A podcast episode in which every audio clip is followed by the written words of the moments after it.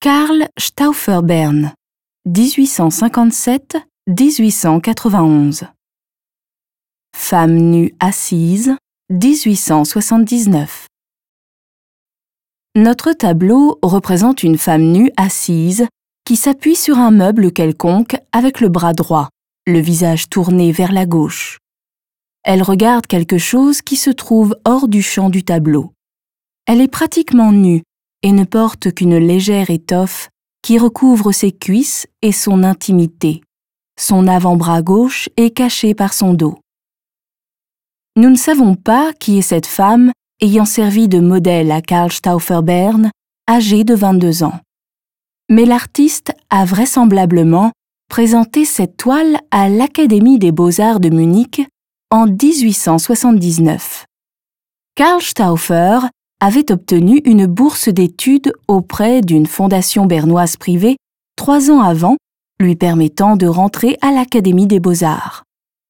La formation artistique qu'il a reçue en Allemagne se reflète dans son œuvre, qui s'inscrit dans le courant du réalisme. L'artiste réussit à retranscrire la douce féminité de la jeune fille. Mais il montre également le petit bourrelet sous le sein gauche ou au niveau du bas-ventre. Les joues légèrement roses, la coiffure relevée et légèrement défaite, ainsi que la posture de la jeune fille lui donnent un air naturel. Cette toile a été conçue comme une expérimentation permettant au peintre de prendre plus de liberté dans la réalisation. Ainsi, Stauffer relativise ses propres objectifs comme d'éviter que le coup de pinceau ne soit visible, notamment dans l'esquisse du meuble ou la matière du tissu. Ces parties forment un contraste saisissant avec la finesse du corps, dont le ton de peau claire se détache de la lumière monochrome de l'environnement brun-gris. Stauffer a souvent peint et dessiné en prenant comme modèle des photographies.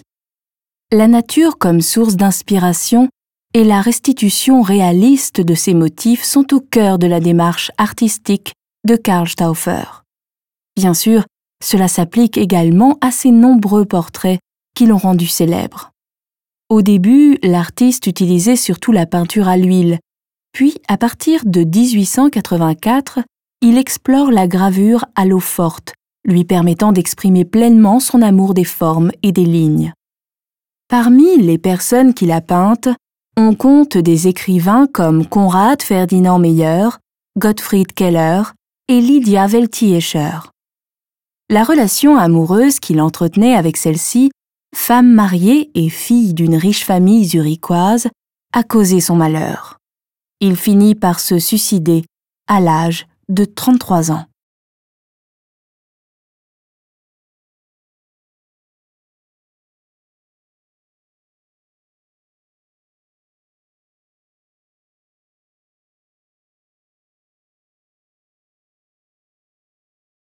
Visitez le musée des beaux-arts de Berne et voyez les œuvres originales.